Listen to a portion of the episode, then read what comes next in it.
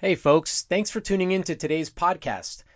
I've got some exciting news for you guys that I wanted to get you before we jump into the interview that I've got for you guys. And that's the fact that we're going to be switching the host for our podcast. So we're going from the previous host, where all of these episodes have been, to another host called Anchor.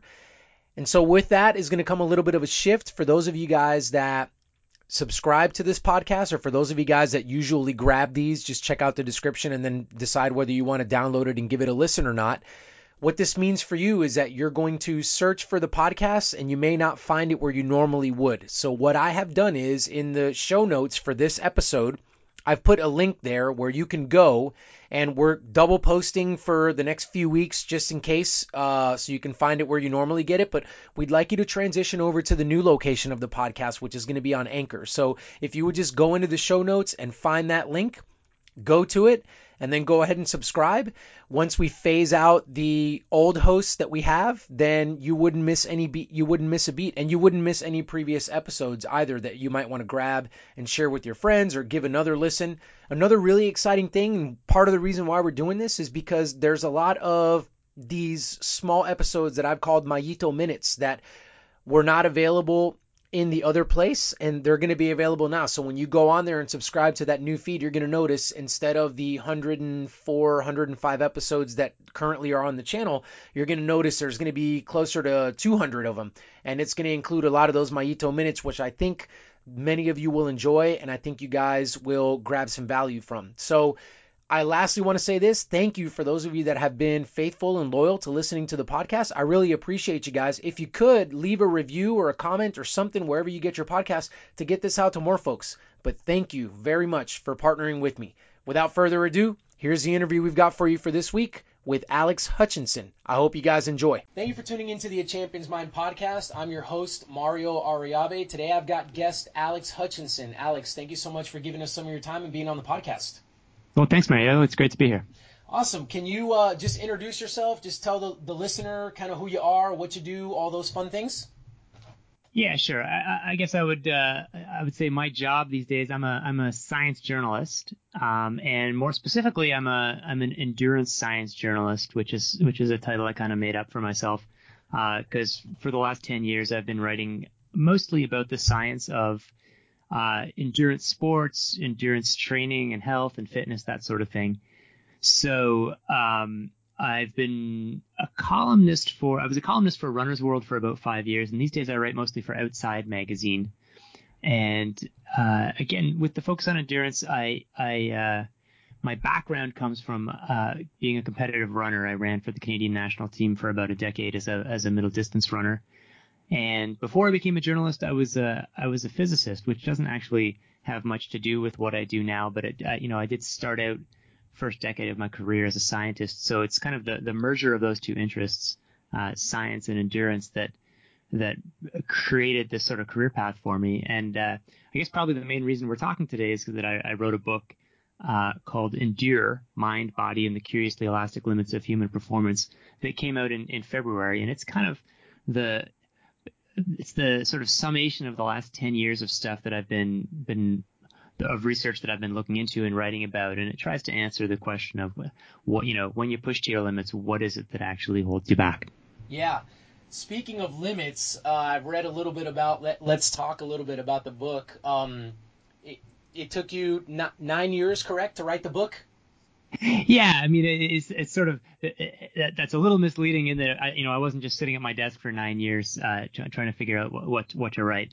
I was I was all that time I was working as a journalist uh, for Runner's World and outside and other other publications, writing about endurance and kind of using that journalism opportunity as a freelance journalist to uh, as an excuse to, to get myself uh, sent to places around the world like South Africa and Switzerland and, and the UK, where I could talk to some of the really the, the leading scientists and researchers looking at endurance. So I was doing that research and I was writing magazine articles along the way uh, for that whole time. But it was, yeah, it was, I think it was 2009 that I first started to tell people I was interviewing, not just, hey, I'm writing an article, but hey, I'm writing a big book about endurance and I want to come to your lab and I thought it would. I, I did at that point. I thought it would be a couple of years. Uh, it, it, it, it took a lot longer, and eventually I, I had to kind of just realize I'm not going to be able to have all the answers that totally explains what endurance is. Uh, and if I'm going to wait for that, my book's not going to come out for a hundred years. So I decided I needed to just get going and write the book. Yeah, well played though, because it sounds like, like you said, it, it, the the book was always running in the background. Uh, like you actively were sitting down and actually putting pen to paper, so to speak. Uh, not that we do that much anymore, but but then all of the writing that you were doing, all of the places you were visiting, like that was you were putting you were putting content together for the book. So yeah, it sounds like it was no matter what you were doing, it sounds like all of it was going towards hey, at some point, like this book is going to come out. Um, and uh, yeah, yeah, it was it was very very conscious and very targeted. Like for instance, we you know one of the big trips I took was to South Africa to to to hang out with Tim Noakes, who's a you know very uh, very influential and controversial uh, sports scientist in Cape Town. And it's you know these days with the with the state of modern journalism, it's actually pretty hard to get a magazine to say, yeah, we're going to fly you around the world for an article. And so, you know, the way that worked out is I, I, I told Outside Magazine, hey, listen, I, I, I really want to go and, you know, do some research here. I will get myself to South Africa. I'll pay my own way to South Africa if you guys will pay for my expenses while I'm in South Africa and also, you know, pay me for an article there and and they agreed to that. So and the reason I was willing to do that, I mean, that's if, if you do that as a journalist, it's kind of a money losing proposition. If you're like, hey, I'm going to pay my own expenses to fly around the world, and then you make like ten cents for your article, and you're like, oh man, I, you know, I, I'm losing money writing the article, but because I was even this was 2009, 2010, because I was consciously trying to uh, collect material for the book uh, I, I felt that that was a good a, a good tactical move, and, and it was like it, it ended up being a, an important part of the book. And I so I was I was making those decisions all along, like focusing what articles do I want to write. I would think about well, what do I need? What pieces do I need to fill in for the book? Yeah, that's neat. I mean, th- this goes along the line of, uh, you know, I talk a lot in in the content that I put out about focus, right? And like the funnel was the book. So you're seeing everything through the eyes of the book and kind of what you want to write and then you're going, okay, that's an experience I, I would like to take on. Yes, I think it'd be good to go there. I think it'd be good to, to, to you know, rub shoulders with this person, ask this person questions, so on and so forth. And because because of that, you're able to look past some of the, I guess, quote unquote obstacles or difficulties in terms of, man, this is financially not really making sense. But oh, hey, I'm looking at this through the lens of the book, so therefore it makes sense in the bigger picture of, you know, at some point this is going to get published, and I need this experience to enhance the uh, the you know enjoyment that the person would get that's going to purchase and read the book. Um, so yeah, for for sure, and, and, and you know, it, it's obviously it's a little bit cliched to say, you know, I learned so much from running about, you know, goal setting and long term planning and and all that, but it's it's totally true, and it's and and I you know even at the time I could see the parallels that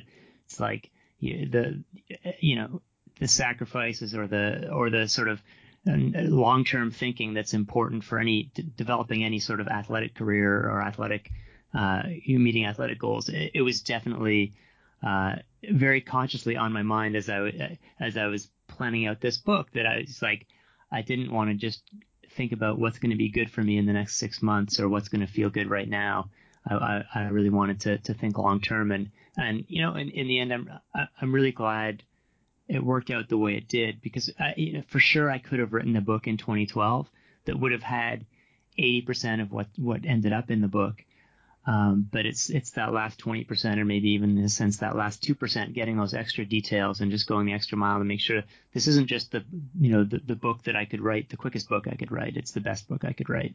Well and to let a little bit of the cat out of the bag about this book if, if you would have published it in 2012 one of the coolest things to me I'm, I'm a former runner myself one of the coolest things to me about the book is the fact that you you present the content and then you've got this story going at the same time with the quest for the sub two hour marathon which you were there for. Um, so you have like firsthand experience on that. And you know you published this thing in 2012 and that doesn't make it into the book. So i yeah i'm i'm right there with you. I'm glad it got published when it did because man that was uh, that was such a neat experience that you had. If you want to kind of walk walk the listeners through kind of some of what you got to do out there and experience that'd be awesome because I mean, yeah, that was that adds a lot of value to the book, in my opinion, when you put it next to a lot of the information, evidence, studies, and things like that that you present. Yeah, it was it was interesting. So the, the, the Nike so Nike's Breaking Two marathon just for for for listen any listeners who may not have uh, followed it was was so May 2017 they they had this big uh, race in northern Italy at a special Formula One racetrack, trying to control all the variables. Uh, and and Eliud Kipchoge, who's the Olympic champion, ended up running two hours zero minutes and 25 seconds. So a really really amazing performance. But they'd been building to it for a number of years. And the, the, the backstory there is that I so I got a call in I can't remember it was maybe October of 2016 saying uh, from my editor at Runner's World saying, hey, um, we've been offered this opportunity to go behind the scenes for this very very special top secret project that Nike's working on for a couple years. Do you want to do you want to take this on? And I said, uh, basically no, I, I I I don't because I have a book due at the end of the year, and I I you know I'm already up against the wall. I'm going to be late on my book deadline, so. Uh, but you know, so I at first I got an email from my editor saying, you know, can you, you want to talk? And I and the email back was like, look, my answer is going to be no, but let's talk anyway, just just so I know what you what, I'm saying no to. Then he explained that it was going to be this two hour marathon thing, and I was like, oh, uh, and and and and there were you know there were a couple of things going through my head. One is that I did a big project for Runner's World in 2014 on the prospects for a two hour marathon, what it would take, what the physiology would, would what physiology would be involved, and I had predicted at the end of that piece that it would that the two hour marathon would happen in around 2075 so now Nike's saying they want to do it 2017. I'm thinking, well, you know, obviously one of us is going to look kind of stupid here. So, so there was that, but also there's like, no, I'm trying to write this stupid book that I've been working on for 10 years. I, I can't afford to spend months, you know, traveling around following this Nike project. But then, you know, I thought about it and it's like, who am I kidding? Like, I can't turn down the opportunity to, uh, you know, go behind the scenes with some of the top scientists in the world and some of the top runners in the world, guys like Eliud Kipchoge, have a chance to see them really try and put all into practice all the things that I've been thinking about and writing about, all the sort of what does it take to optimize your performance. And then finally, the, the, the, the sort of penny dropped, and I realized, and man, I could maybe put some of this in my book. Maybe this would, would give give it some narrative thrust. So so my my book was officially due like my contract, I was supposed to submit my book in January of 2017. Um, I got an extension to like March of 2017, but the race still wasn't till May of 2017. So then after my first draft was finished and I'd submitted it, then I went back and I was like, okay, this stuff is too good. I need to, I need to rewrite the draft to, to get the breaking two stuff in because it really does, uh, kind of give flesh and blood to some of these abstract ideas about pushing your limits that that I was thinking and talking about. So the timing was perfect. It, it, it, I was I was very lucky because I, I, I agree. I think it gives something extra to the book beyond the theory. Um, but I, I, I definitely couldn't have planned that in advance. And and if they'd held the race, you know, like three weeks later, there's no way I could have gotten it into the book because they had already committed to a publication schedule. Yeah, yeah. So when we look at the sub two, and you know Kipchoge's just barely off. I mean, in the span of 26.2 miles, which is a distance of a marathon, 26 seconds is like nothing. Um, but like, what was what did you leave that experience with? Did you leave that experience with some answers to some questions that you had, or did they create new questions? I mean, I think I know the answer to this question that I'm asking, but I mean, when you left there, and you're like, okay, it's over. You know, all this product and development has been done, and we pulled the best runners, and we literally tried to control for every factor that we could. I mean, what was what was the outcome of it? Minus minus the result, obviously, the time right that that he ran.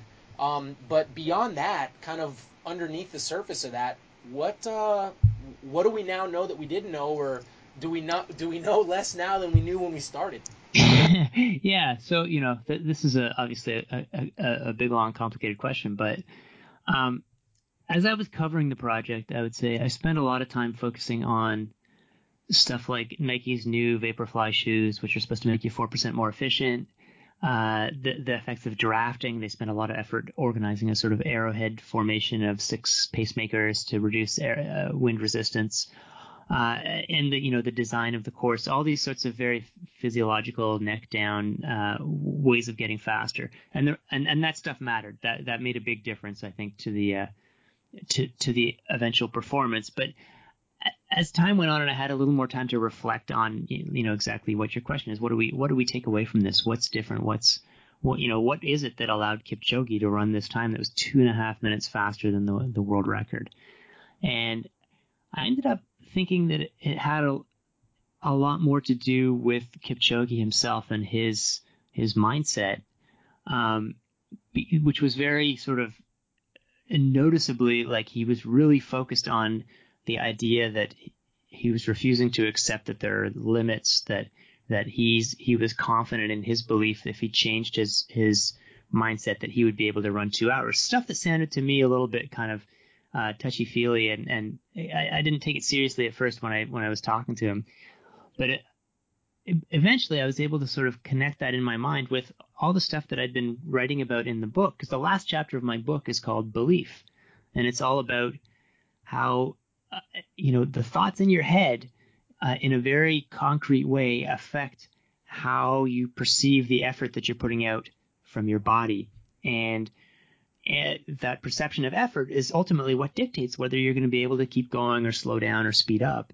And so, uh, weaving it all together, I, I, now look back and I think one of the big things we learned there is that uh, for someone like Kipchoge, who who was very deliberate about taking care of his mindset and what the you know the thoughts in his head, that that had as big an effect as uh, as anything on his ability to go out there and and run what seems like such a ludicrous time.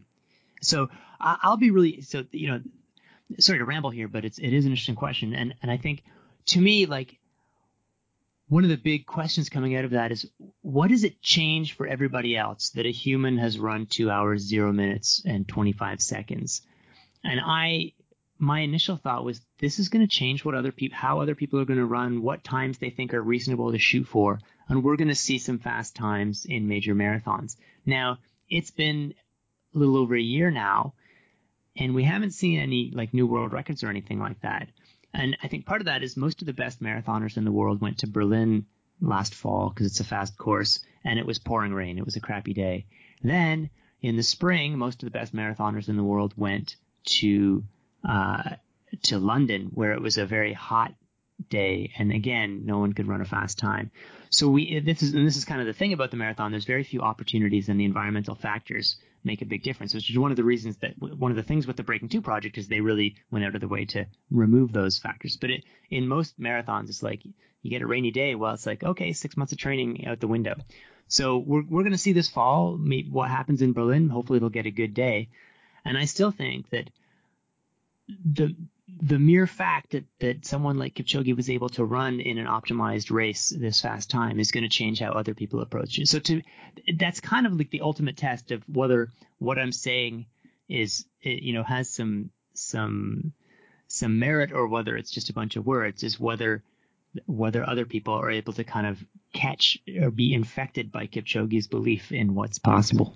Yeah, absolutely. And if you for for anybody who wants to do a deep dive, which I recommend into kind of what went into this breaking two pursuit. I mean, you know, uh, Alex has told us about the shoes, the V formation. I mean, folks, everything. There was a there was a launch window like there is for for space shuttles, you know, where it's like, hey, we want to make sure the weather is like optimal, you know. Um, so they controlled for a lot of things, right? And and controlling for all of that, you get a two hour flat 25 second uh, you know marathon which was you know two and a half minutes faster than the world record but then you know Berlin takes place in the quote unquote you know real world not not so much of a factory setting like the breaking two and you know London's going to happen in that same environment and some of these faster marathons Chicago right? So now you've got real world and now you've got factors like oh hey the, the race is going to happen on this day and whatever hap- whatever you've got to deal with on this day i mean i had a i had an athlete of mine who ran boston this year and he had a time yeah. he was shooting you know he had a time he was shooting for and it was like you know hey man i realized that like before I got out of the hotel that morning, that time was probably not going to happen because I was just happy to be alive in that weather and get through the marathon. Um, but but this brings up an interesting point that I want to kind of kick around with you, Alex. Is um, I wrote down in my notes because I am, a, by the way, I'm a running geek. Uh, I ran in high school and in college, and I studied runners. I just I know you know a lot of running history and stuff like that. The name I wrote down was Ron Clarke. Um, yeah. Because because you know, so here we have Kipchoge fast, like like boom, two out, you know, two hours flat, 25 seconds, blazing speed, right? And, and I'm thinking Ron Clarke you know, a guy that set multiple world records, right? But then you go to a guy that maybe wasn't as fast, uh, but a guy that just when when you got him in championship style races where you know, hey, the winner's just gonna get. I mean, we're passing out medals, you know. Typically, the times are slower in those championship style because people are racing for place versus time, and then you have guys that dominate that, but then they maybe don't ever run the lightning fast time that you might see from a Kipchoge, Kipchoge or a Ron Clarke. So, what's the I mean, are those two? Di- do you think are, are those two kind of different mindsets? Are there two different things at play there that that makes one athlete more prone to hey head to head battle? Like I'm good at those, but then when you set me up and I've got to run fast, you know, there I, I I'm I'm less apt to do that. So, I, I, first of all, I'll say I, I, totally agree that there are some people who are best, who are really well suited to pushing themselves to to running even pace at the limit the whole way. Other people who are just masters of head-to-head competition, and, and I'm not making this a, a value judgment because it's you know sometimes you see people who are like, oh, that guy was so cowardly, he wasn't, you know, he he didn't, uh, you know, sprint until the end of the race. It's like you know what? It's like people are motivated by different things, and there there's different you know ways of pushing yourself and different approaches to racing, and and you know, it all depends on whether your goal is time or place. Now, I will say, there's there, it's the the truth is seldom as quite as simple as as the sort of general example might seem. Like Kipchoge, we should say, like, okay, he was amazing in this breaking two race, running basically by himself for most of the race. But that's not to say Kipchoge isn't also an amazing head-to-head runner. I mean, his first, his his most famous race that brought him to fame as a 17-year-old was winning the World Championships 5,000 meters over a couple of the greatest runners in the world. I think it was uh, um, uh, Hicham El Guerrouj and uh, Kenenisa Bekele. He outkicked them in a in a head-to-head race. Like he outsprinted them. So he he's he's ready to outkick and and, and outsprint people. And and you know Ron Clarke even he you know as a junior he was I think the Australian junior record holder for the mile. You know he, he had speed and and and he didn't manage to do as well in things like the Olympics. Um, but I was actually looking at Ron Clarke's training uh, just a couple of weeks ago or a week or two ago for an article on periodization. And it was just fascinating to hear some quotes from Ron Clarke where he trained basically the same almost every day, like, you know, you know, a morning run, afternoon run, same pace for all runs, and then Saturday might be a longer run. Uh, his only speed work was basically races.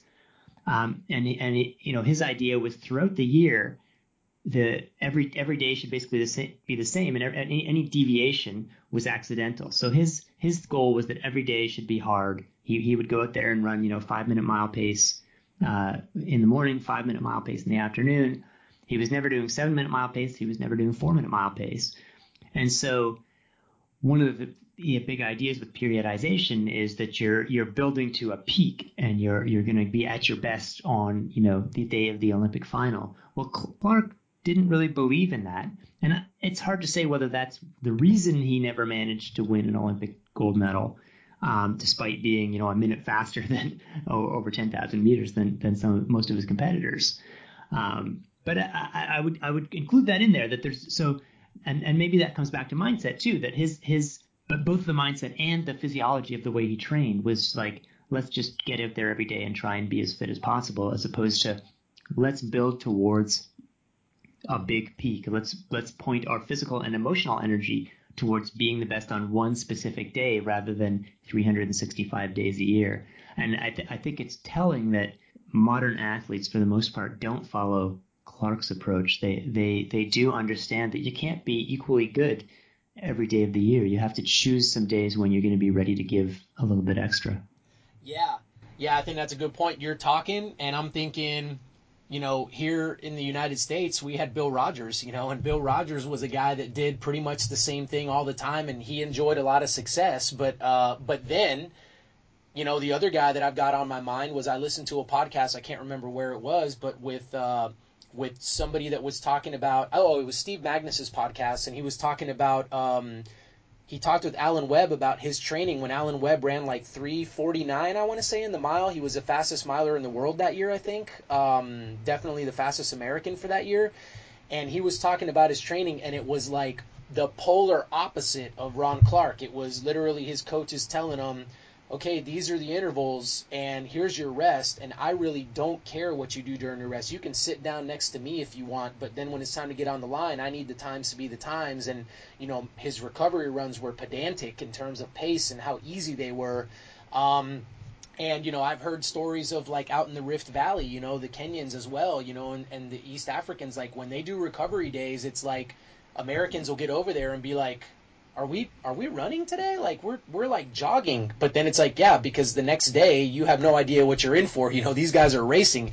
Um, so yeah, I think the the training has evolved over time. Uh, I don't know how much. I, I think I, I would just theorize that I think some of that is also just the amount of information that we have available. I mean, you know, like it's it's you know, like somebody like you writing for, for outside, like we have access to, oh, cool, I can jump on here and when I read your articles, like I get a snapshot of scientific articles that are published in journals that I don't have access to, but now I do because of the internet, because, you know, that information is readily available. So I think because of that, um, people are getting faster and, and the training is evolving and becoming more scientific.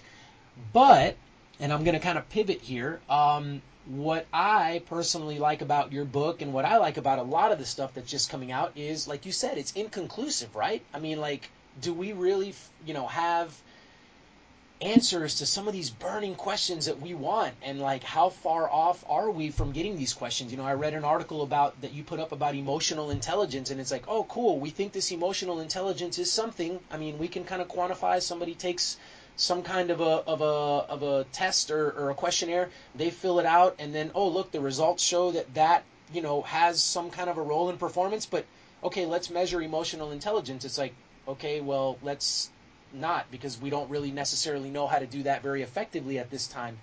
Um, so what would you say? I mean, you know, somebody reads your book and what's the takeaway for the athlete? Is it encouraging that we don't have these answers? Is it should it be something that's depressing that we don't have these answers? Because I'm sitting here going, I want to be as fast as Kipchoge, but you're not really telling me like what I need to do to get there or how I can quantify it, right? So what what would you say to that?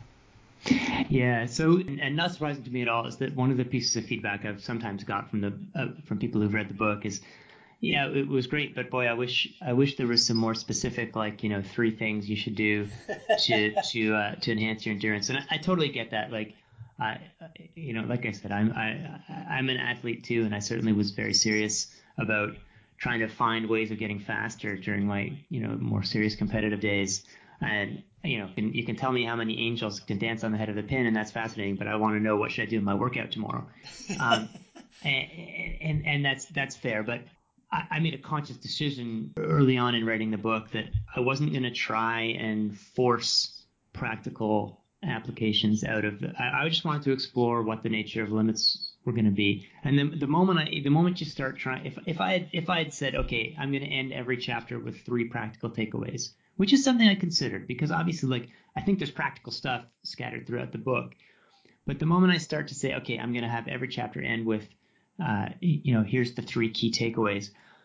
It affects it, it, it makes me want to impose more certainty than there really is. And so I want it to be true to the fact that we don't know about, how much we don't know and just kind of let the instead of trying to bend the evidence to fit some advice that I want to give, I just want to say, here's what we know and here's what we don't know. Now, is that good news or bad news? Well, it's bad news to those of us who want to beat Eliud Kipchoge because uh, I, I, don't have the answer on how to beat him.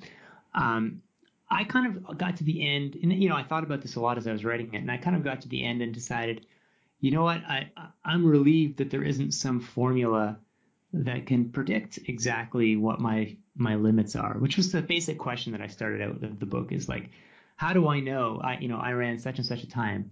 What's my ultimate limit? How do I know that? How do I know if I put got everything out of myself on a given day? And it's just we don't know that, and and, and I think that is good news in a sense because how boring would you know I, would it be to, to, to know exactly what I could run on any given day? I, it, I would kind of lose the interest in trying to find out if I if, if I could know from from a formula. So to me, that's kind of one of the great things about endurance sport, both from a personal perspective, finding out, hey, Sunday morning I'm going to go to a race.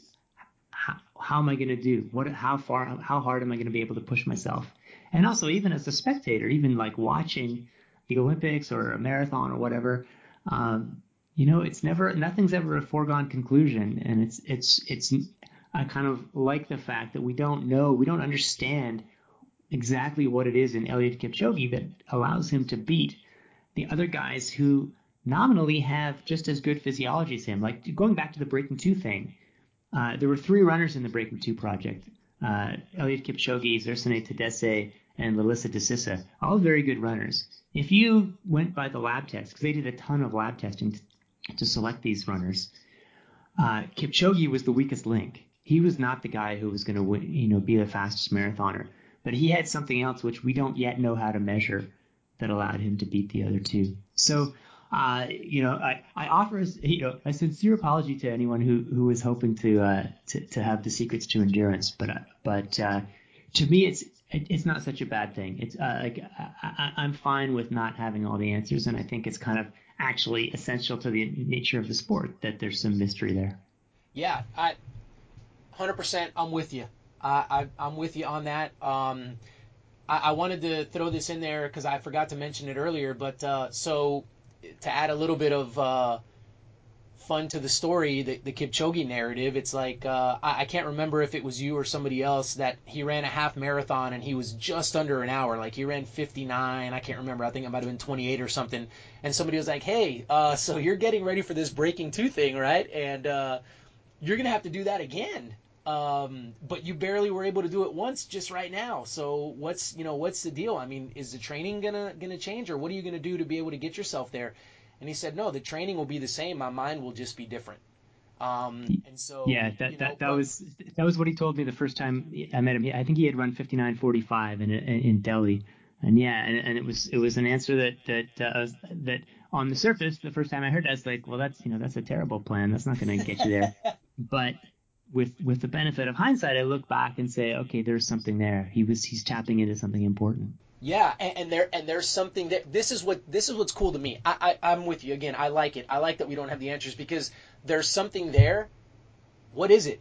I, I don't know. He just said it, but, but but what is it? Like, can can you write it down? Can you give it to me? Like, how did he get to that conclusion? Like, you know, what did he you know what did he eat for breakfast that makes him think like that? I mean, nobody knows the answer, right?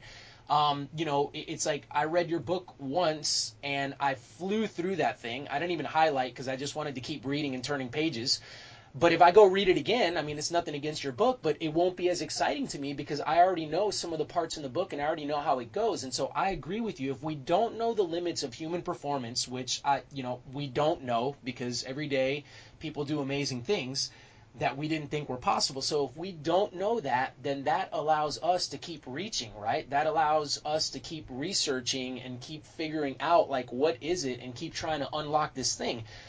What I say a lot is, guys, it's not that we eventually put the key into the lock and the door opens. If we do that if, if that's all we're looking for, I think we're I think we're doing it wrong what's exciting to me is, oh, hey, look, this new thing came out. Awesome. Let me apply this thing or let me look at this thing from a different angle and let me figure out how it can maybe help me or not help me. Like, um, you know, I- I've heard it said a lot that, that, you know, some of these athletes that, that train for four years to get ready for the Olympics, or maybe these guys getting ready for, you know, breaking two in the marathon, like it's this huge buildup, this huge crescendo, this huge training journey, diet, all this stuff. And then they get there and they do it and they're kind of like a little bit let down because they thought it was going to be something that it wasn't and they weren't prepared for that. And then they look back and go man you know what the fun part was? The fun part was actually getting ready and preparing myself for all of these things um, and, and, you know this was just kind of the, the test the crucible um, but really and truly the fun was the journey um, and so I, I like the fact that i agree with you that we don't have answers and uh, yeah, I mean, people want, you know, practical things to, to do. Hey, if you do these things, you're going to do this. But, you know, um, we see it time and time and time again. I think that's part of the um, difference, I would say, between amateurs and professionals. One of the differences is that uh, amateurs just look to emulate somebody that's ahead of them that's doing something that they've never done. And if they, they feel that if they carbon copy that thing that they will come out with the same results and the same metrics as that person. And professionals are able to go okay let, let me look at that. Hmm that looks interesting. That looks like that might work um, but let me analyze it under the scope of here's who I am as a person, and I know myself well enough to go, yeah, I don't think that's a good idea for me. It might work for the next guy, but not for me. Or yeah, that's totally within my realm to do. I think it would help me. Um, so you know, I, I, don't know. In your experience writing for Runner's World, I'm not sure about some of the mail that you got, but you know, I'm sure that when you would maybe write articles, I mean, did you get people kind of writing in, you know, asking, hey, so what's the next thing if I do this, you know, or, or did you ever get any mail saying, hey, I did everything you said and I didn't get what I wanted? I mean, was, ever, was that ever a thing? yeah, no one ever I sort of demanded their money back or anything like that, but certainly there uh, got a lot of messages asking like, okay, here's my situation, exactly what should I do? And and even more generally, like writing a training column for Runner's World is is a sort of, in a sense, it's like uh, an impossible task because you're trying to say, you know, what should these hundred thousand people do? And it's like, well, I don't know. I'd have to give a hundred thousand different pieces of advice. I, I, I struggled with this. Like when I started with Runner's World, I'd been writing about scientific research. Like I have a, I had a blog called Sweat Science, and they in in 2012 they invited me to move my blog over to Runner's World, but they said we also want you to write a training column in in the print magazine. And I was like, well, I can move my blog over, but I don't know about a training column because yeah, like this fundamental question of like, if the answer is what should these hundred thousand people do, or the question is, I, I, the answer is is very hard to to to come up with. And of course, at a certain point, you have to just say, okay, well, you, you have to understand that you're giving general suggestions, and you hope you're going to lead people to explore rather than say, here's the workout you should do. It's more here's some questions you should ask yourself about. And and it, like you said, it's so individual. So like one of the things that I started to think about a little bit is like race pacing and thinking about I was a very sort of cautious racer and and you know very uh, I would plan meticulously. I was never a guy who went out or very rarely a guy who went out way too hard and blew up or anything like that. And I started to think to myself, well, look at the way a lot of Kenyans race if you and, and, train for that matter. If you watch them at road races or if, if from from talking to people who've gone gone to Kenya and trained, it's like there's a very sort of throw caution to the wind approach. They just go out and hang with the leaders as long as they can, and if they blow up, no big deal. They'll try again tomorrow and try and last a little longer. And I thought, you know, maybe that would be something that would have been beneficial to me to to be willing to uh, throw caution to the wind more and just kind of take some risks but that's not advice that's good for everyone because there's there are people who you know I've trained with I have friends I've trained with for years who who who have exactly the opposite problem that they're always uh, overly optimistic and, and blowing up halfway through the race. They need exactly the opposite advice. And same for stuff like should you be using you know a GPS watch to monitor your pace during training runs? Well, for some people that could be exactly what they need to to you know keep them on target uh, to make sure they don't go too fast or too slow. For other people, it's just sort of feeding into an obsession that's going to make them more neurotic than they already are about their training. So it's any of these principles that we talk about, they're fundamentally, it's not about this is what it, you know everyone should be doing. It's about here's some issues. Uh, like you said, does this apply to you? How does this fit with what your particular limits are? what your particular personality is, what motivates you, what limits you, and things like that. So that becomes a very hard thing to talk about in generalities, and all you can really hope for is to raise interesting issues. Say, here's another factor that can affect performance. What does it mean to you? Yeah. Well, let's, yeah, so jumping into that, for the person that's GPS watch oriented, for the person that's splits oriented, for that person, um, you know, something that's gaining a lot of traction is uh, Samuele Marcora, uh, you, uh, there's a book by Matt Fitzgerald, How Bad Do You Want It? Perception of effort, right? So, I mean, if if that athlete, and this is gaining a lot of traction, and I think rightfully so, what about you know going, oh, my my relationship with my perception of effort is a really good uh, barometer to use, better than a watch, better than GPS, better than hey, what's the next guy doing? in terms of am I going too hard right now? Am I going not hard enough? I mean, what's the so can you talk a little bit about, you know, that um that theory and that principle that's starting to gain a lot of traction in terms of how we can use that to actually oh, this is, you know, you know the, the the the porridge is just right. It's not too hot. It's not too cold. Yeah, so just to give so give a little context, the the sort of over the last 20 years, the big shift I think in thinking has been that okay, you know, you go and run a race. It's not fundamentally you don't you don't slow down in a race because your heart can't beat any faster or because your legs can't move anymore. It's your brain that's ultimately calling the shots. And there have been a number of different theories, things like the central governor theory, uh, which is the idea that your brain is, has some sort of basically a circuit breaker that prevents you from getting too close to your limits because it would be dangerous. But the, the most recent sort of iteration is from Samuel Marcora, what he calls the psychobiological theory, which is basically that you slow down in a race because it's it's too hard. Your sense of it's based on your sense of effort. When your sense of effort maxes out or reaches the, the highest you're willing to to tolerate, that's that's when you slow down. And that's a fundamental shift because it means all that really matters is how hard your effort feels, uh, d- d- you know, and which will depend on all the all the physical things. Um, now, what that implies is that it's really important to be able to tune into how hard an effort feels because that's what's going to determine whether you slow down or whether you speed up, and that's going to be the most accurate uh, indicator of how hard you're working and whether you can sustain it to the finish line. And so I think I think it's it's really important. And, and you know when they do studies, it's like okay, they're, they're quantifying effort on a scale of one to ten or six to twenty. There's various different ways of doing it. They basically ask how hard does this feel, and you put a number to it. Now, for training purposes, that could be useful if you're keeping a training log. How hard was that run today? Six out of ten. How hard was that run to? Oh, well, I did that same run three weeks ago, and it was only a four out of ten. Uh, so something's going wrong if I'm doing the same run and it's feeling harder. I need to, you know, pay that. That can be that in those sort of contexts quantifying your sense of effort and keeping track of it can be a really useful way of seeing whether things are going going right or wrong.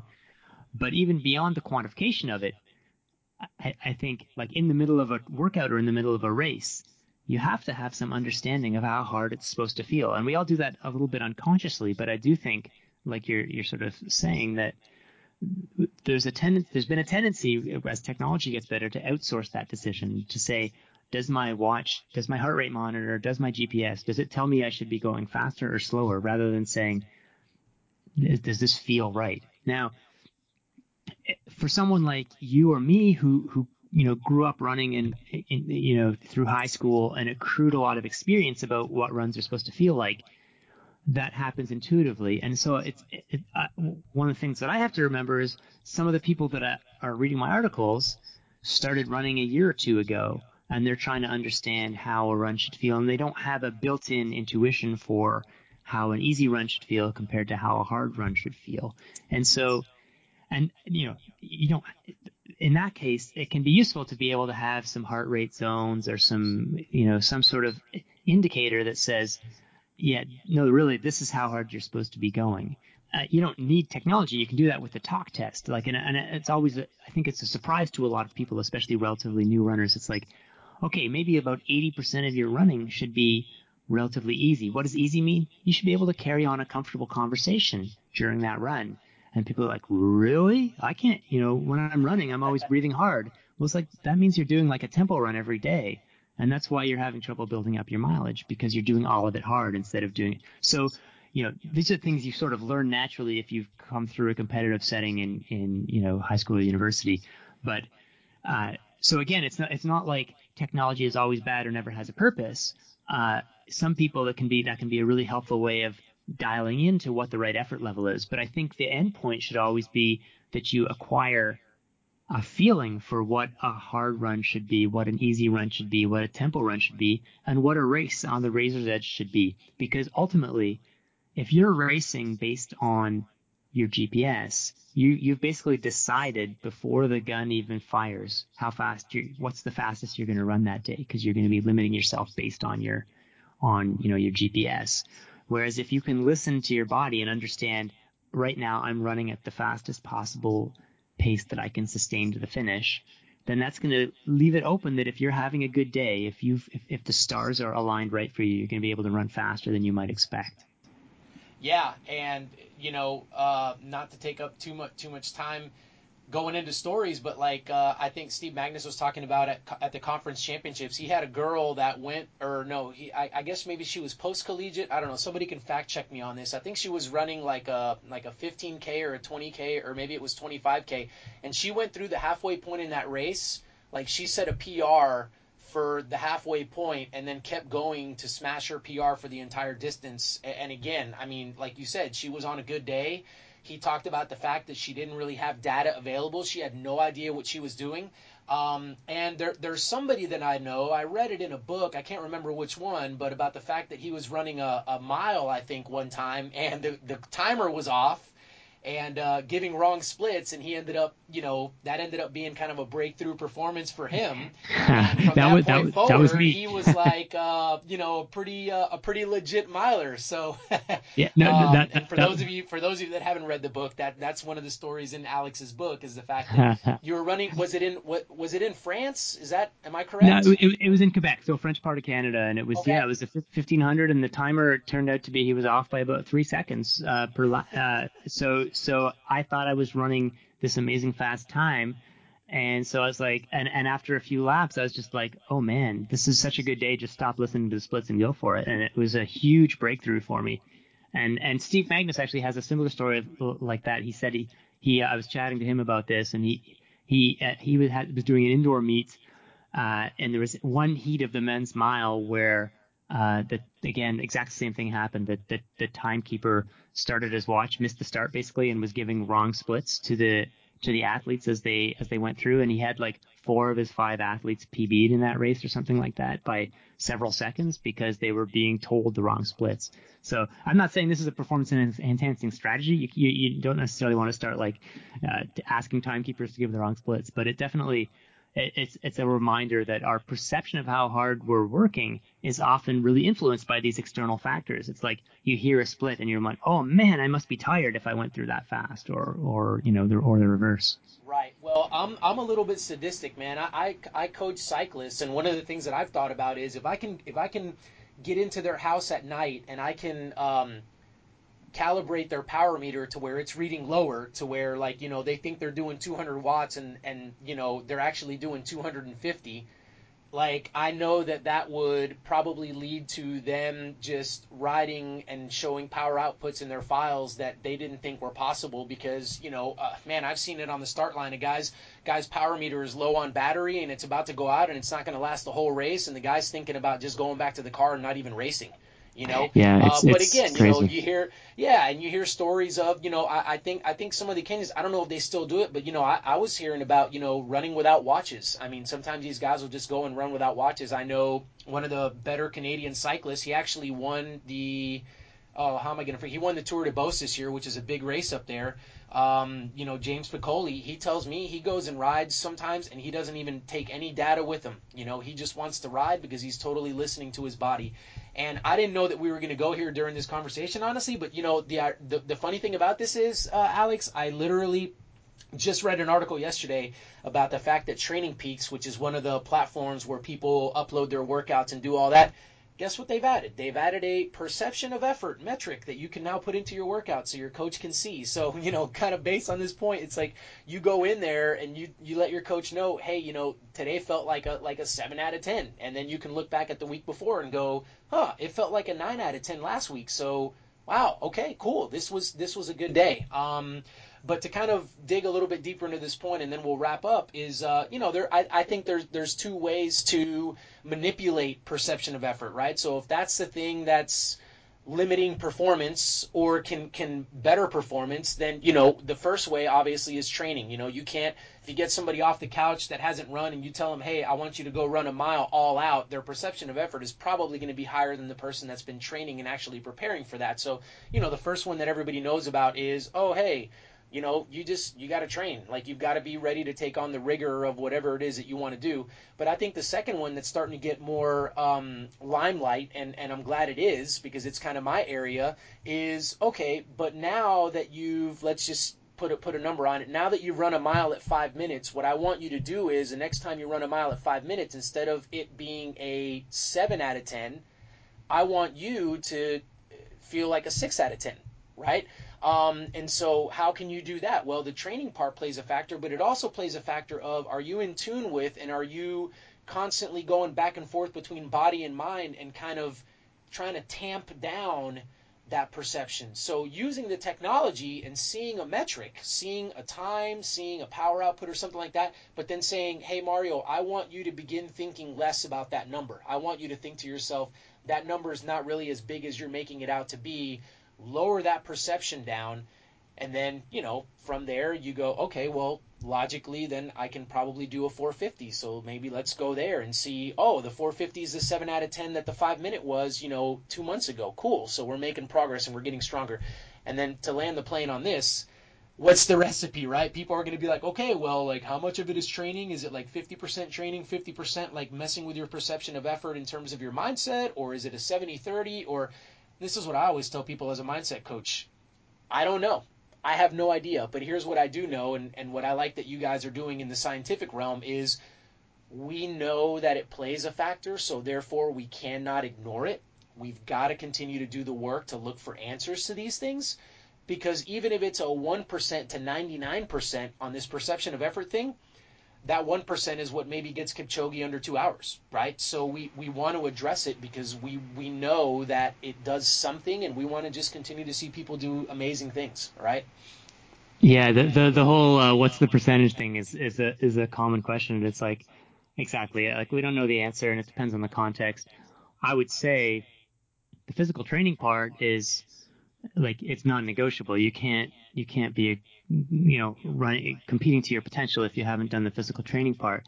But like you said, even if it's 99 and one, um, think how hard you work in training to try and get one percent. Like it's yeah. you know one percent is huge if you can get one percent. Uh, you know. Uh, uh, and, and again, if you're someone, if you've been on the sofa, if you haven't moved from the sofa for the last 10 years and you get up and you want to run a 5K, you know, then uh, the physical training is going to dominate any other effects you, you, you have. But although the mindset's going to be important to make sure you get up off the sofa.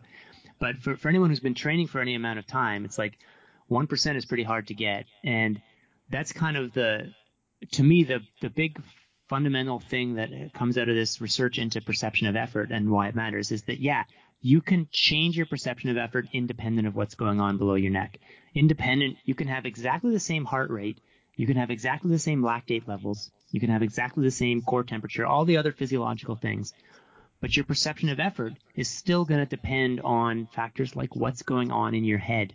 What are you are you telling yourself this is hard, I can't do this? Or are you telling yourself I'm ready for this, I've trained for it? And it sounds so cheesy, but it's and and I was a skeptic for a long time, but after going through the research for the book, it's like, oh, no, there's actually really good laboratory based controlled studies that find that what you ask people to think about affects their perception of effort. And since it affects their perception of effort, it affects their endurance performance. So being aware, being conscious of, you know, your internal monologue, what you're telling yourself, that's like, uh, you know, if, if I had a time machine to go back to tell my 20 year old self how to get better at running. I already knew about running intervals and running mileage. I don't need any more information about that. But the the piece that I wasn't really tuned into at that point point was this idea of mindset and motivational self-talk and trying to minimize perception of effort. Yeah, no, I love it, and you're right. It's simple, and your book, your your book brings it to light in a very simple, very readable way. That's not all scientific and talking about all these standard deviations and all this stuff that you know these guys need to obviously do to be able to validate the stuff and say yeah there is something there um, but you know that that's the problem. The, the simplicity of it, it, very simple right? It's like hey just tune in to kind of how you feel and and you know mess with that relationship between how you're feeling and how hard you're really going.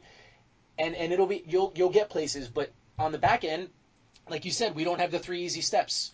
So if you can't show me that, you know, the three easy steps are to result, like if you can't give me three easy steps that are to result in this, for a lot of people, unfortunately, yeah, it's really, really simple. But man, since I can't see it, I mean, I'm not really going to commit to it 100%. And, you know, for those folks listening, uh, you can take it that as a good thing or a bad thing. For those of you that are like, you know, ambitious, go-getters, motivated, you know, um, you know, kind of champions wanting to do great things, that's good news for you because guess what? You know, um, the, there's no crowd in the extra mile. You know, uh, like folks that are like willing to actually go and, and do these kinds of things.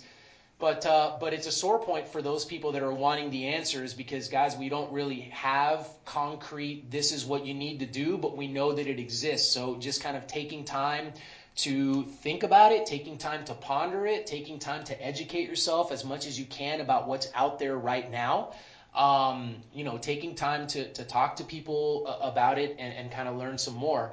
Uh, and on that note, uh, we're going to wrap up. So uh, the book is called Endure, uh, and it's mind, body, and the curious, the curiously elastic limits of human performance, and that's available everywhere. Alex, tell me do you is it still on sale? It was on sale for like three bucks, and I was like three bucks. I was like, man, okay. I mean, I'm happy to give you you know the full price for it when I bought it because I got the I got the hardcover version. I didn't want to get it on a Kindle or, or an audiobook because I actually wanted to physically have it. Um, but uh, yeah, I mean, where can they get it everywhere? Yeah, I think it's it, it should be. I mean, if it's not at your local independent bookstore, they, they should be able to order it, and it's certainly available through all the the online retailers and, and chains and stuff. Uh, I think that there, it was, I think it was supposed to be just a one day flash sale uh, a couple days ago on on uh, for electronic versions for like three bucks, and yeah, it's like it was great. I was, I was glad to see lots of people getting it, but I was like, oh man, I mean, I'm glad some people were paying full price because otherwise I'm only getting like ten cents or something. But um, yeah, but seriously, yeah. uh, you, you, know, so I, I it's worth checking. I, uh, you know, it, it may it may go on sale again, but I don't think that's going to be the the permanent price. I, I mean, grab it either way, folks. I mean, really, it, it is a really good book. It's going to get you thinking about the right things. I, I, I think, you know, that's what it did for me. That's what it's done for folks that I've recommended it to and they've read. Uh, so there's one one place you can kind of get to know a little bit more about Alex. What are what are some of the other places? Can you go ahead and plug your your blog, uh, your Twitter handle that you're active on, just some of those things so people can uh, can reach out to you or just follow. Yeah, yeah. So probably the simplest place to find me is on Twitter. Uh, my handle there is Sweat Science. And anytime I write a new article or see other articles that I'm interested in, I, uh, I, I, post it there. So that's that's probably number one stop. I have a website, uh, alexhutchinson.net, that gives a little more background info and older articles. Uh, I do have a, a, column once or twice a week on uh, Outside Magazine's website, but you, you can you can find my articles there from uh, from my Twitter feed. Alex, man, thank you so much for, for the time. This was like jam packed with a bunch of great stuff that I hope the listener can, uh, you know, can benefit from. If you guys have any questions or anything like that, I'm sure that Alex would be happy to entertain you on the social media. Um, so thank you guys so much for tuning in. Alex, thanks so much for being on. Thanks, Mario. It was great to have the conversation. Great to reconnect after uh, meeting at a conference a few, uh, I guess it was a couple months ago now. So yeah, great to chat. Awesome. Thanks, Alex.